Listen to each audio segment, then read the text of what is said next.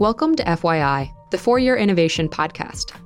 This show offers an intellectual discussion on technologically enabled disruption because investing in innovation starts with understanding it.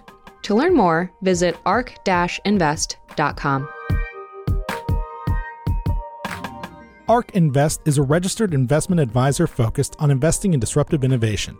This podcast is for informational purposes only and should not be relied upon as a basis for investment decisions. It does not constitute, either explicitly or implicitly, any provision of services or products by ARK. All statements made regarding companies or securities are strictly beliefs and points of view held by ARK or podcast guests and are not endorsements or recommendations by ARK to buy, sell, or hold any security.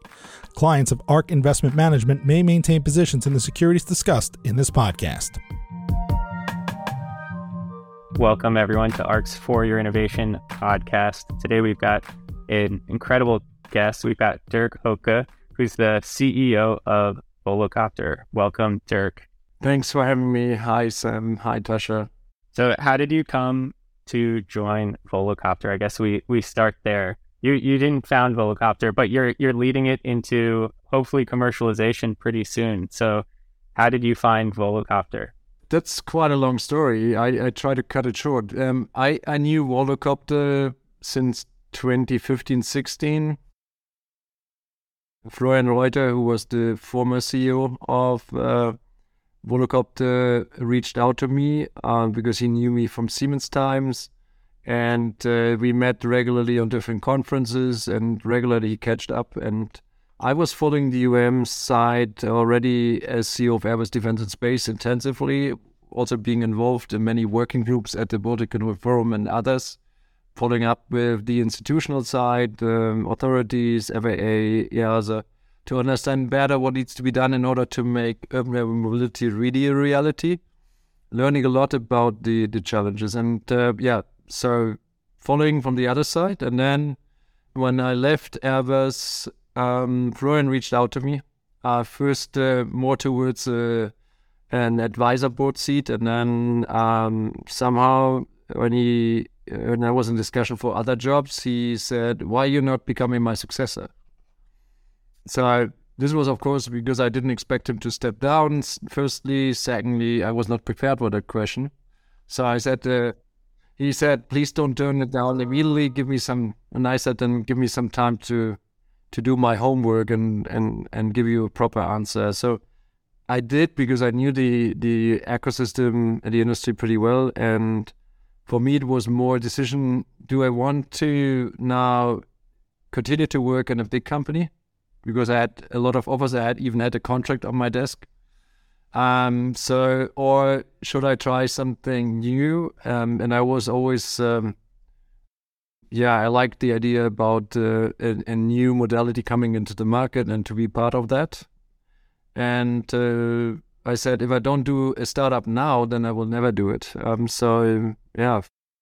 Also, after consulting with my family, everyone was supportive. Um, my da- my daughter said, uh, "Dad, uh, you have done."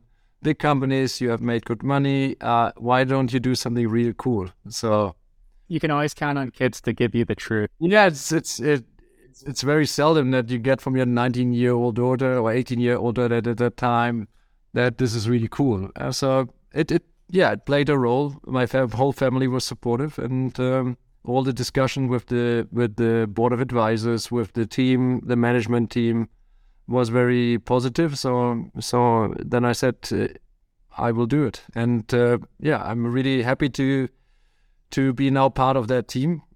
It's it's very visionary, very motivated, highly engaged team, uh, trying to do the impossible because we really want to fly next year in Paris. And so, Dirk, I think you might be the perfect person to help uh, everyone understand you know, aviation is full of acronyms. Even even just now, we're talking FAA and EASA, eVTOL. So can can you kind of just break down the landscape? You know, electric vertical takeoff and landing. Why now? What is what is FAA? What is EASA? Why why is it so important to understand what those two are? Yeah, you have two um, authorization bodies that certify vehicles for civil aviation and that's EASA in Europe and FAA in the US. Um, they have also an agreement um, to accept um, the the standards, and uh, so normally, if you certify by one of these big bodies, it's very simple to certify. Then also for the other part, and then also get local national authorization to fly in the national aerospace of other countries. So what we will do is we will certify with EASA in Europe. We'll then, of course, apply for certification by FAA in the US. Uh, with that, we have, let's say, a very broad access to the global markets, and national application processes are then rather fast. So, like you probably have read yesterday, we published that we will have a alignment between JCAB, the Japanese authorization body, and the other to um, make also a very smooth um, certification process so that we can fly in 2025 in Osaka in Japan. So these authorization bodies ensuring that uh, we have a safe transportation in the civil airspace. And uh, as you know, um, so far aircraft are still the safest uh, transportation modality in the world, um, even in a more than 100 years history. This was done because they applied very harsh safety requirements. One of the requirements that uh, is important in the civil aerospace is that you can have only a mistake, a serious mistake uh, or problem after 1 billion operational hours. So this is what we call the safety rule of 10 to minus 9. So only one mistake every 1 billion operational hours. That's quite impressive. And um, this is, of course, a big barrier to entry. Um, in order to get certified, you need also to pass a couple of other certificates. So it's not, we cannot decide in our um, garage to build an aircraft but we we have to be authorized uh, to design and to build an aircraft. So this is called design organization approval and production organization approval. And we have already achieved these two very important milestones uh, uh, so that we are allowed to design and also to build aircraft that can then be used in the civil airspace. And I guess on that you know, Tasha, maybe maybe this ties into some of the autonomous work. One in a billion mistake per operational hours. How do you get enough data and comfort to accept that that's the true probability of a mistake when, you know, obviously you're not going to be flying this aircraft for a billion hours before it's approved. So what what type of things go on to ensure that type of safety? So it's a mix of mathematical calculations, simulations, and uh, flight tests. So it's three elements that come together in order to make sure that you can achieve these 1 billion hours, let's say, standard. What you do is, is that you uh, combine these um, elements into a simulation in order to understand what, where are the weak points of your system, which could lead to a critical mistake. And in this case, where you have critical components, you have to plan for redundancies. So, in case a certain safety relevant system fails, you need to have a backup solution. So, with that, you can then increase um, the the safety criteria. You can make sure that you uh, get a higher valuation uh, towards the one one uh, t- 10 to minus 9 rule and then it's of course uh, the combination with the checking the mathematical model and the simulation against reality. That's why you have to do perform a lot of flight tests. That's uh, what we start, for example. Again, now in in summer we will fly thousands of times in order to make sure that we comply with the envelopes defined by EASA. And uh, with that, we verify our mathematical models. It's a com- combination of thorough science work on and also mathematical calculation, simulation, and then verifying by real tests. And you know, as as you said, regulation is such a big barrier to entry for this industry. Um, of course, like we understand in the theory that this is a really rigorous process, but what what what are the components that actually make this so difficult? And and what are some of the pitfalls that you see potentially other companies falling into? The problem is that in order to be certified, you need also certified components. So it is not that you go into um, uh, a shop and buy some components, build an aircraft, and you get it certified. So what we do is, in order to reduce the time to certification, is we use already certified components from um, certified suppliers that have worked in the aerospace before, and with that we can then uh, shorten the time for the certification pathway. Whenever we bring a new component into an aircraft, we need to recertify. So this is, of course, a very, very rigorous process, and uh, this is something which, at the end, leads to long lead times for uh, companies that have never worked in the aerospace. So you need to be able to understand what are the critical components, how do you certify them, or how do you use certified components and how do you integrate that into, into a certifiable system? So this is, is a huge barrier. This is also why components for aerospace are so much more expensive than for automotive because you have a much more complicated certification process, which is adding then on the component price. How do you say the regulators have reacted? You know, typically, I think people think of regulators as extremely conservative now there's this huge wave of new technologies being pushed simultaneously by different parties, all trying to get their attention and approve different types of flying vehicles or flying designs. What has the reaction been from the global regulators? I can only say from my experience uh, since 2015, 2016, but this started already earlier. I think it started mostly when the first toy drones came into the market when the first multicopters. So whenever you flew a, a toy helicopter, which is pretty complicated, and then you got the first toy drone, and then especially when DJI came with the more more advanced versions into the market, you you could see and witness how easy it is to fly a drone, even with uh, very difficult weather conditions, strong winds, and so on. And this was, of course, one of the let's say, accelerators for the ideas to create this kind of system also for for cargo and for passenger transportation. This was one of the key points for our founders to look at this um, this technology and see how this toy technology can be used to accelerate uh, the access to passenger taxis also in the eVTOL area. From the um, from the authorization bodies, um, certification bodies, the reaction was mixed at the beginning. Um, looking at uh, EASA at the beginning, of course, everyone was like, how do we certify these new uh, vehicles? EASA was from the beginning very open to it. Um, and I even discussed at that time from Airbus perspective with the with the bodies, and uh, they always said, um, Dirk, I would love that your team is as agile as the the startup companies that uh, look at us how we can create a certification pathway. So they were open for assessing how this can be certified. So they were not, let's say, blocking it; they were embracing it.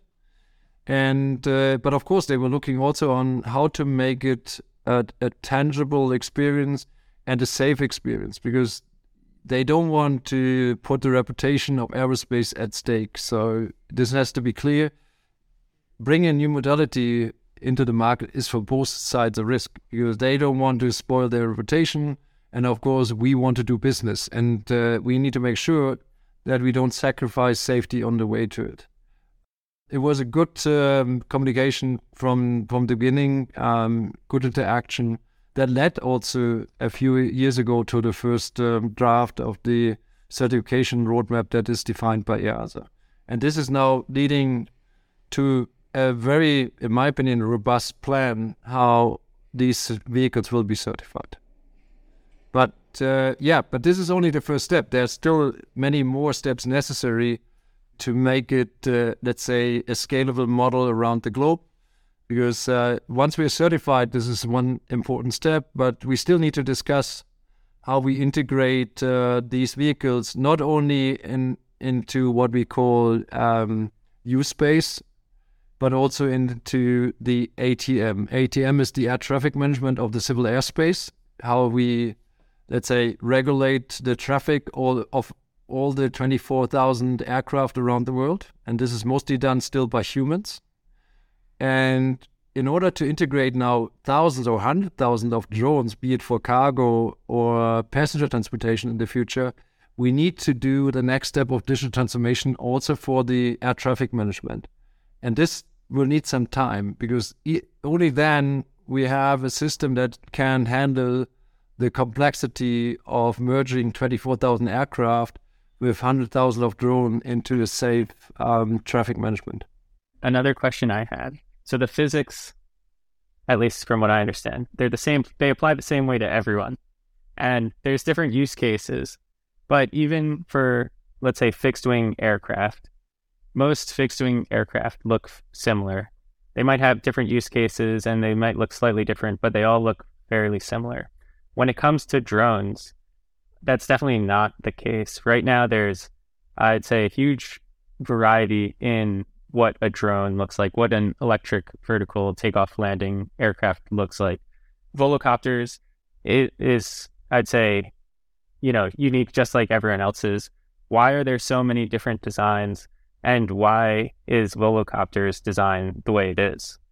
Yeah, I cannot talk about the designs of other companies and what was the reasons for it. Um, I think the volocopter design was was done in order, first of all, to make it fly. Um, but the most important criteria in the design phase was built to certify. So keep it simple, make it sure that it doesn't become fancy just to to be fancy, but make sure that it can be certified.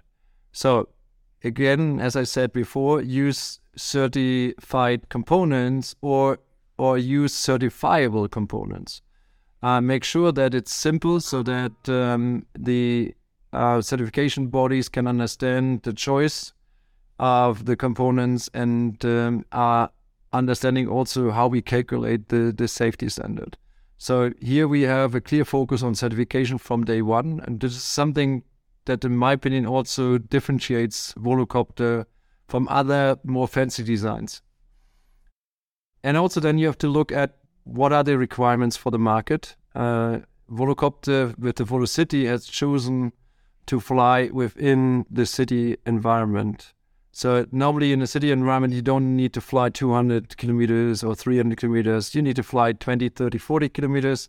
You have rather a short hop on, hop off experience. Um, so you have total different requirements than you would have in order to fly 200 or 300 kilometers. That's why you see the, the design for the VoloRegion is totally different. Here it is more about um, the efficiency of uh, flying um, medium distance versus the uh, stability in an urban environment um, that we want to provide with the Volocity. So what is what is important to get the public acceptance is you need to feel safe. So here you need to see 18 rotors, and where we already demonstrated that uh, we could lose easily two, and we can still safely land. Um, it's the noise level compared to helicopter is 80% lower. So you, we could have a normal conversation like that if a vehicle is landing 50 meters beside us. That's not possible with a helicopter. So reduced noise level, more, more security and safety, and emission free and sustainable. So these were the main requirements what we said are necessary in order to fly within a city environment so that we can blend easily into the normal noise that you have in a city. So if you look and, hopefully you can come and visit us and see demonstration flights and test flights. The frequency of the noise is also in in a frequency band that is very acceptable because it blends into the normal noise level of a city. So you will not really differentiate our our the noise of our vehicles compared to the street noise that you have from cars. So we believe it's really acceptable, and this is also the feedback that we get from the public test flights from the audience that were was witnessing and listening um, to the vehicle in operation. So, so this is why we designed the vehicle. 18 rotors, mostly for stability and safety, and then the region with the wing design. It is it is designed to fly efficiently but also safe. So we what we have is we have lift motors and we have push motors. So we separate. We don't have any tilting technology because there you could have easily problems in the tilting process. Here we have the lifting process, six uh, or more uh, lifting motors, and then we have two pusher motors. So we separate that vertical from the horizontal uh, movement. And uh, whenever you go into the horizontal movement, you go into an aircraft mode where you use the wing and this becomes very efficient. So it is um, an efficient way of moving medium distance. This is something that we will use um, with the Vivolo region up to 200 kilometers, uh, flying in one hour. But also, to be honest, this will not be possible today because the batteries are not good enough yet. But uh, with the batteries that we will get in 2025, we will be able to fly these parameters. I'd love to expand on that point. You know, we've talked a lot. Uh, clearly, this is it's a it's a very difficult thing to do. You have to pass these safety hurdles, these regulatory hurdles, but it opens up a lot of opportunity. And it seems like it's empowered by you know these techno- technologies like batteries. You know, in the case of unmanned flight, like autonomy, that are now available that you know previously were not. So seems like you know I'd love to hear from you, sort of. Yeah, what what what was sort of the key unlock to make this possible for you all, and then what's what are you hoping to do for passengers for cargo? Like why is let's you know I, I want our listeners to know how exciting this is. We look at you see there are tons of different business cases and use cases. Um, so first of all maybe i'm not sure that this was clear. For the for the years to come we will still fly with a pilot and only in the next decade we will go into automation and then in, into autonomy. Uh, because the certification pathway it still needs to be defined, and this is pretty complicated because of course you have to overcome a lot of um, let's say biased opinions on it, and and we have to prove over a certain time that we fly uh, the eVTOL systems as as part of the ATM as I I uh, explained before. So this will take time, but in in that uh, time frame, what we will do is we will um, start with our two seaters based on the battery um, that are available right now, and then move into four seater.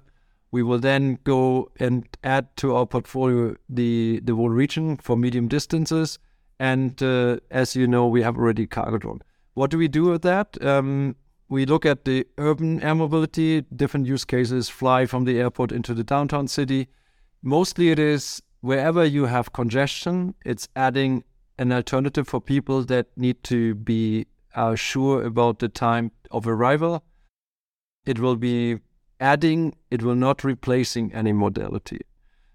What we also look at, and we have our partner ADAC, ADAC, um, in order to look at emergency response. For example, the Volocity would be in the first step. It would bring the doctor to an accident so that we can have a first response uh, in a shorter time than today, and of course in a sustainable manner. And secondly, when we have the VoloRegion, we have a high interest of ADAC to use that also to transport to patients to the hospital. So first starting bringing the doctor to the accident. Next step is not only bringing the doctor to the accident, but also bringing the patient towards the hospital, as it is done in many cities of the world uh, today with a helicopter. But of course, we want to do it emission free. We want to do it uh, with a much lower noise level and uh, more flexibility. So this is um, a very important use case. But then, of course, uh, for cargo, it could be maritime, vessel to shore, shorter vessel. We see interest um, for, uh, of course, all the logistic hubs of the world. We see also use cases even in mining and other industries uh, where it is about the reliability of the vehicle and the payload.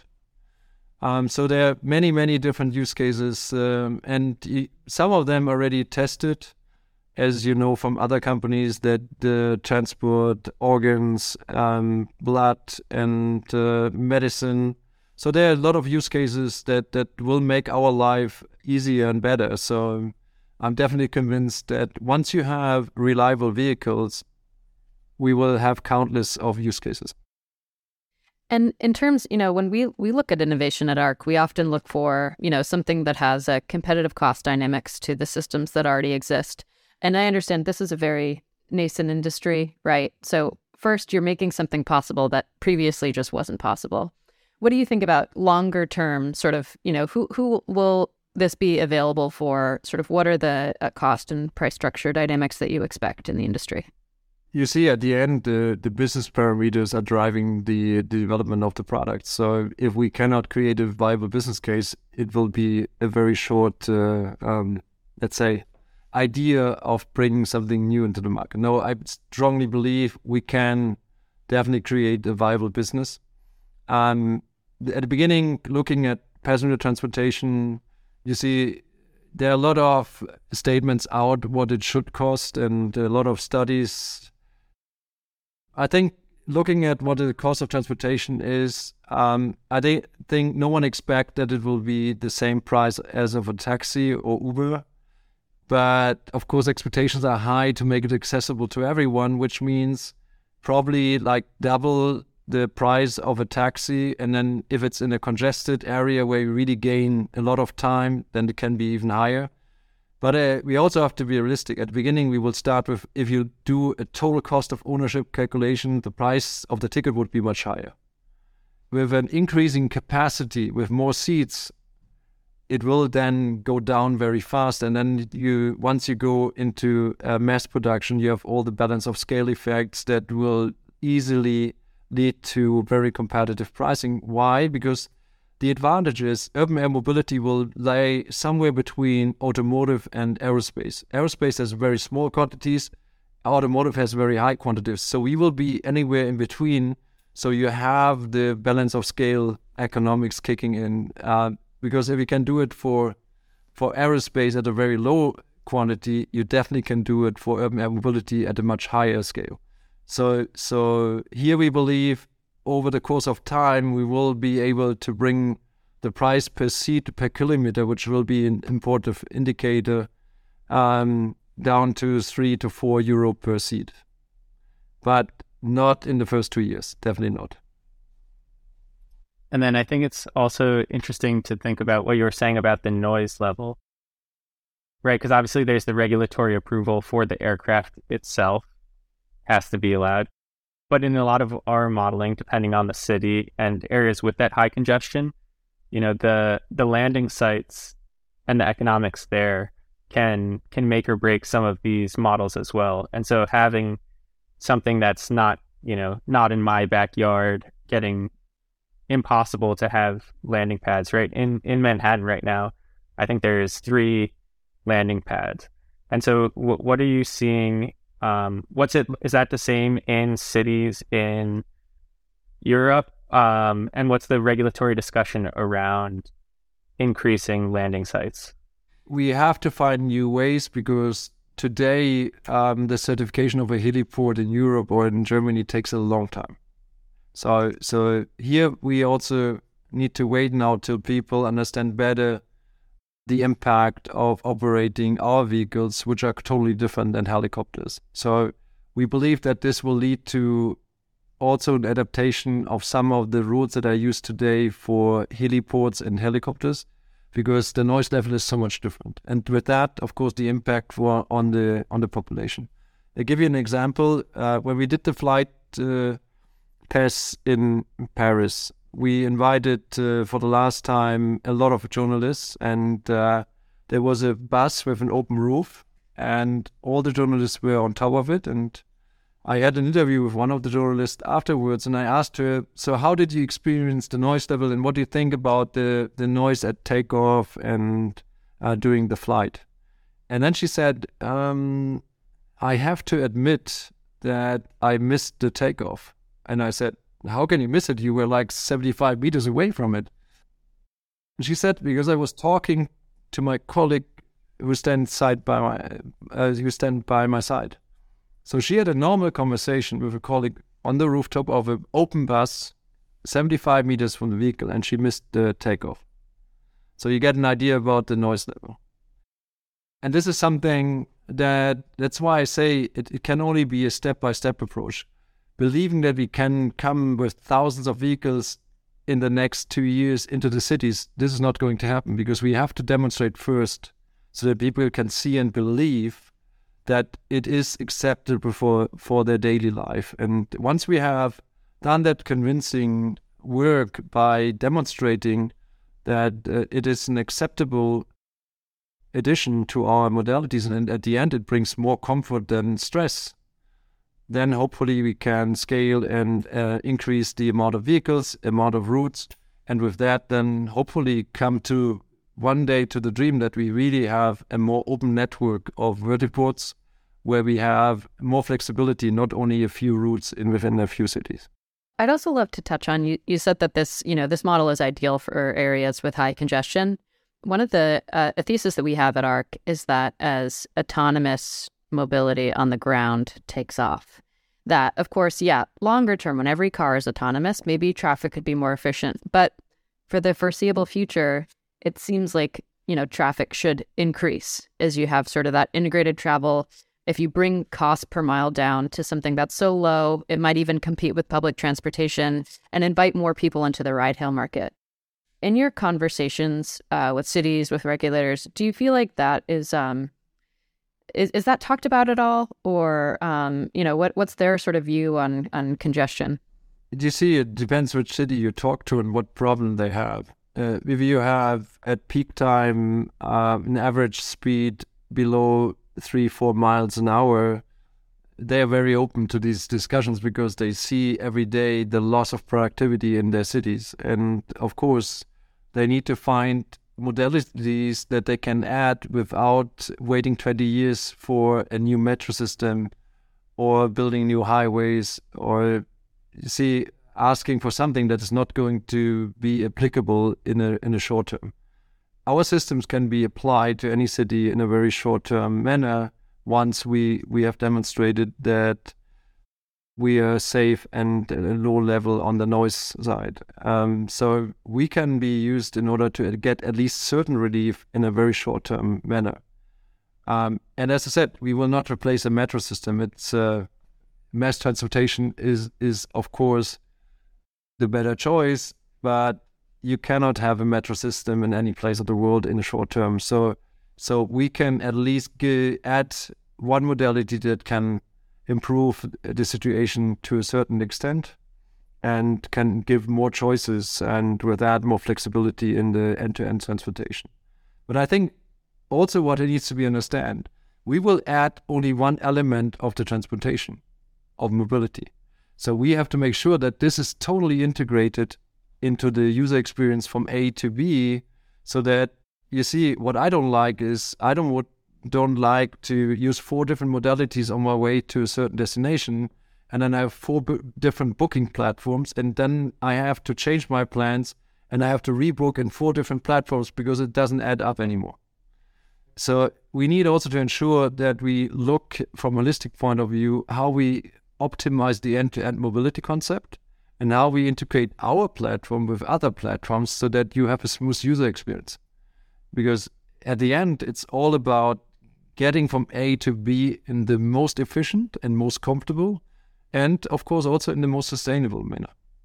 And then how about on the business model side? When when the first airplane makers were making planes they were also the operators. And then that split out over time. And right now, you know, there I think there's a number of again, everyone's kind of going at it their their own way. What's the decision process to make and operate versus just make and then sell to someone else? And do you think that that evolves over time, or uh, it would be the same throughout? You described it perfectly because um, why at the beginning they were operators and, and service companies they wanted to ensure the quality of the service. They wanted to make sure that there's no accident so that the rotation cannot be damaged. And I think what you see with our focus city approach now, we do exactly the same. we partner. We don't want to do everything ourselves, but we will partner and do operation and service with partners in the local, let's say, environment. Uh, companies that know the local environment and need, they understand the, the the problem of the city and how to approach it. But they also, of course, have the connection towards the uh, different authorities in order to ensure that we get all the licenses that we need in order to operate. So yes, we want to be operator and uh, service company at the beginning, um, but definitely together with the local partners to ensure that this is a smooth user experience. Later on, to be honest, I cannot tell you yet. This depends then on the development, how fast we scale, and it is a journey. And I, I, I think we have to be open for all different kind of models. We might become an OEM. I don't see that yet, because I think the difference is that we, as I just explained, we want to be part of an end-to-end mobility concept.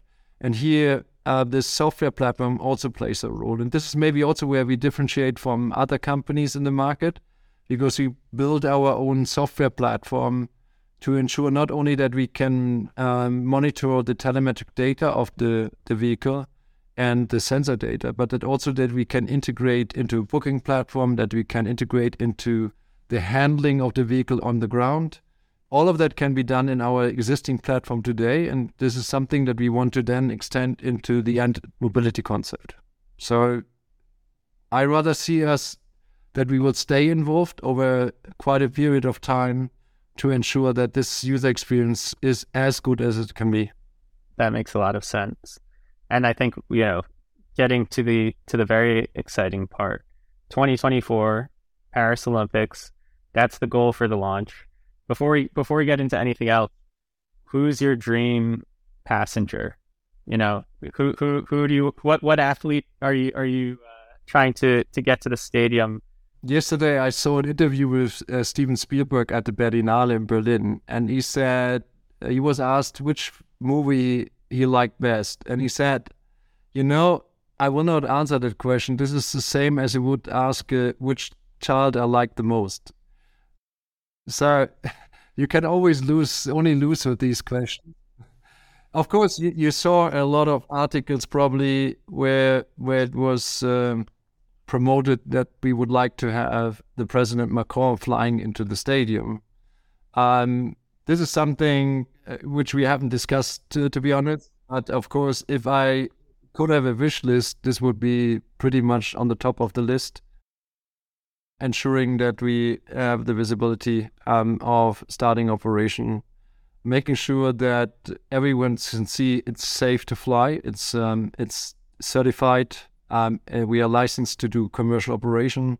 This would be, of course, a big step forward um, to bring urban air mobility to life.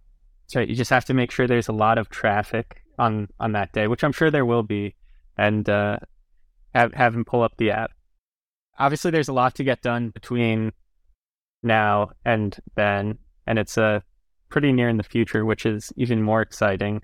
It's becoming a reality. Uh, what what are kind of the the hurdles that remain to getting to commercial launch? There are a lot. It's it's not a walk in the park, and I, we have to admit um, the the the challenges are still super high what we do is um, we we currently in the critical design review of a vehicle, which is an important step for us to get to the final design.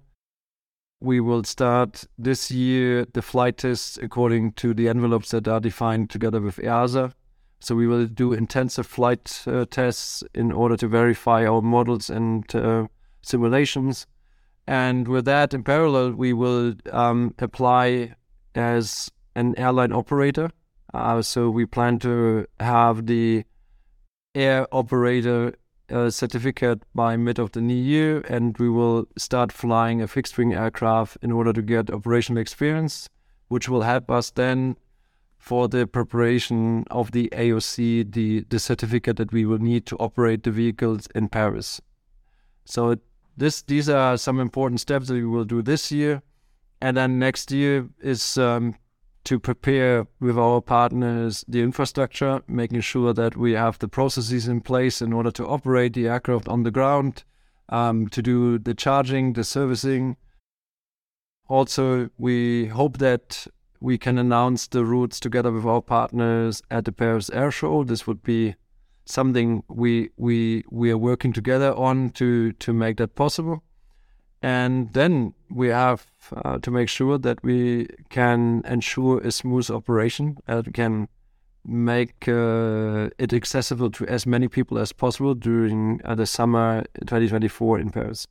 I'd love to switch gears a bit and talk about cargo. You know, so the the work that we've done at ARK has, has mainly been focused on kind of this last mile of delivery. We've looked a lot at like parcel delivery and, and food delivery for small packages, meals, maybe maybe groceries, depending. But there's this really long tail of markets that are, eh, you know, all of a sudden accessible and addressable by drones. So, what are the biggest opportunities in your mind um, and you know, is is the lot like I'm thinking of maybe parcel is the biggest opportunity, but is it actually that long tail of all these other other industries, you know, emergency services that sort of add up to something that becomes more exciting?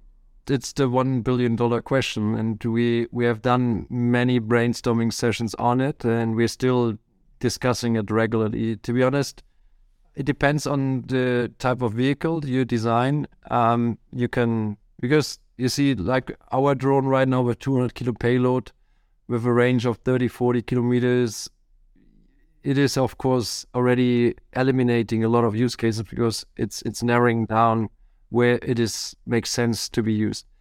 You will have, and then you can see it already today. You have thousands of different drone designs for different purposes. The good thing is, it will provide probably for every niche market an own solution, and we will see that there's not a standard solution to the customer's problem. So we will see a lot of different uh, variation uh, in order to approach the market. So I don't think we can, with one design, cope with all the requirements of the different markets. What we will do is we will focus on the more sophisticated markets, which is the, the higher payload, because you will see there are a lot of drone providers, let's say below 50 kilos or even below 10 kilos. It's even, I, I cannot count the amount of drone providers that exist today already in the market in different countries and that run um, successful tests already all over the world globe. But for the 200 kilo plus market, it's it's quite limited because then you need a lot of aeronautical experience.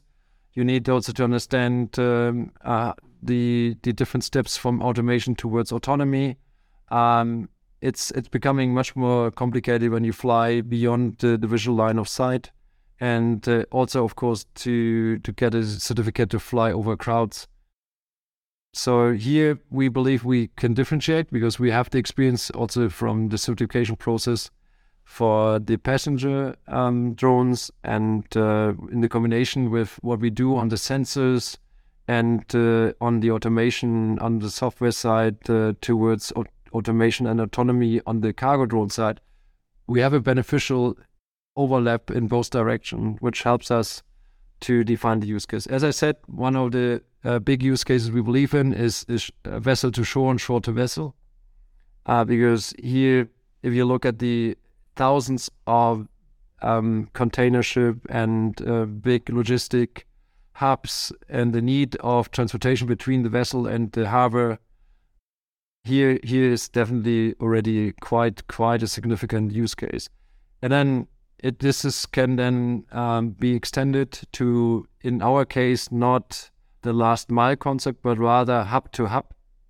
concepts uh, where where we can add uh, um, let's say time critical and expensive freight where you want to be sure that it's arriving at a certain point of time here we can add an additional option in order to to make logistics more efficient and flexible. Got it. And on on the autonomy side, you know, I've I've heard other um, other people in the drone industry will sometimes say, well, actually, for flight, autonomy is not the hard piece. You know, it's really just, as you said, sort of getting the right certification, the regulation, making sure that you can fly beyond line of sight. Is that correct in your view? What's the most difficult piece piece of that? I think autonomy is not a technology problem. Again, as as for for the passenger drone, it was never a technology problem. It was a certification and public acceptance um, problem, uh, and maybe a battery challenge. but not a problem. On the cargo drones, it's it's it's um, it's also I think because you need to be cost efficient, you need to be able to deliver a drone that is highly competitive on price, but still very reliable in operation because at the end you need to operate 24 7 and easy to manage. So it means you need just to press a button and it does what it's supposed to do. You, you don't want to have highly sophisticated pilots flying these drones because then you don't get into a, a, a useful business case. So making a drone that is highly competitive, has a high payload, and still is, let's say, absolutely easy to use, that's the challenge. And um, I haven't seen a lot of drone concepts yet that are there yet. A lot of them are testing, but I haven't seen one being perfect yet. So we that's why we also continue to, to test. Uh, we will fly in, in Saudi Arabia at NEOM uh, in May, uh, doing test flights with the Volodrone version 2. We continue to work with DB Schenker. Um, and what we will also do is uh, you will see we will work on a new concept that will be optimized along the the criteria that I just described. So you will see that we will have a next generation drone still being prototyped this year, which will be much more competitive on price and towards the criteria of our our customers. And when you say, you know, a lot of what you see sort of isn't quite there yet on this ease of use and sort of like fully, like it sounds like you're saying it's a fully automated process from start to finish you're saying that there's still, uh, you know, hu- humans in the loop at times where there's not ideal, or, or what's what's what, what exactly isn't there yet in your mind? I think there will be humans in the loop uh, for quite a while, also on the on the cargo drones, um, just to verify. I think what, what will be different is you will have more drones per person to be controlled and, and monitored, but but they will still be humans. At least in our case, uh, we believe that we will continue to use humor, humans in the loop for quite a while.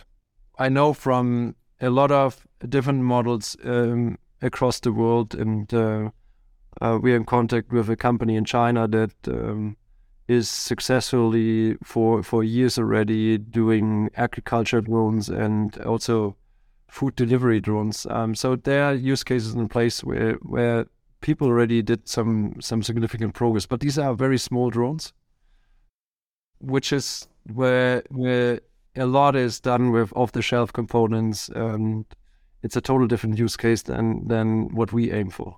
So you actually have this advantage because since you've already you're already used to building these larger um, aircraft that tend to not have off the shelf components. Gotcha. Great. Dirk, is there is there anything that you think we missed that people need to know about Volocopter before we wrap up here? Yeah, I think it's it's um, what I see in many of the discussions around the world that a lot of people still believe that um, air taxis will only fly in 2030s and beyond. And even if we tell them we fly next year in Paris, they look at us like we're a bit crazy. Um, so I think it is it is important to really understand we, we're getting there. It's only 16 months from now.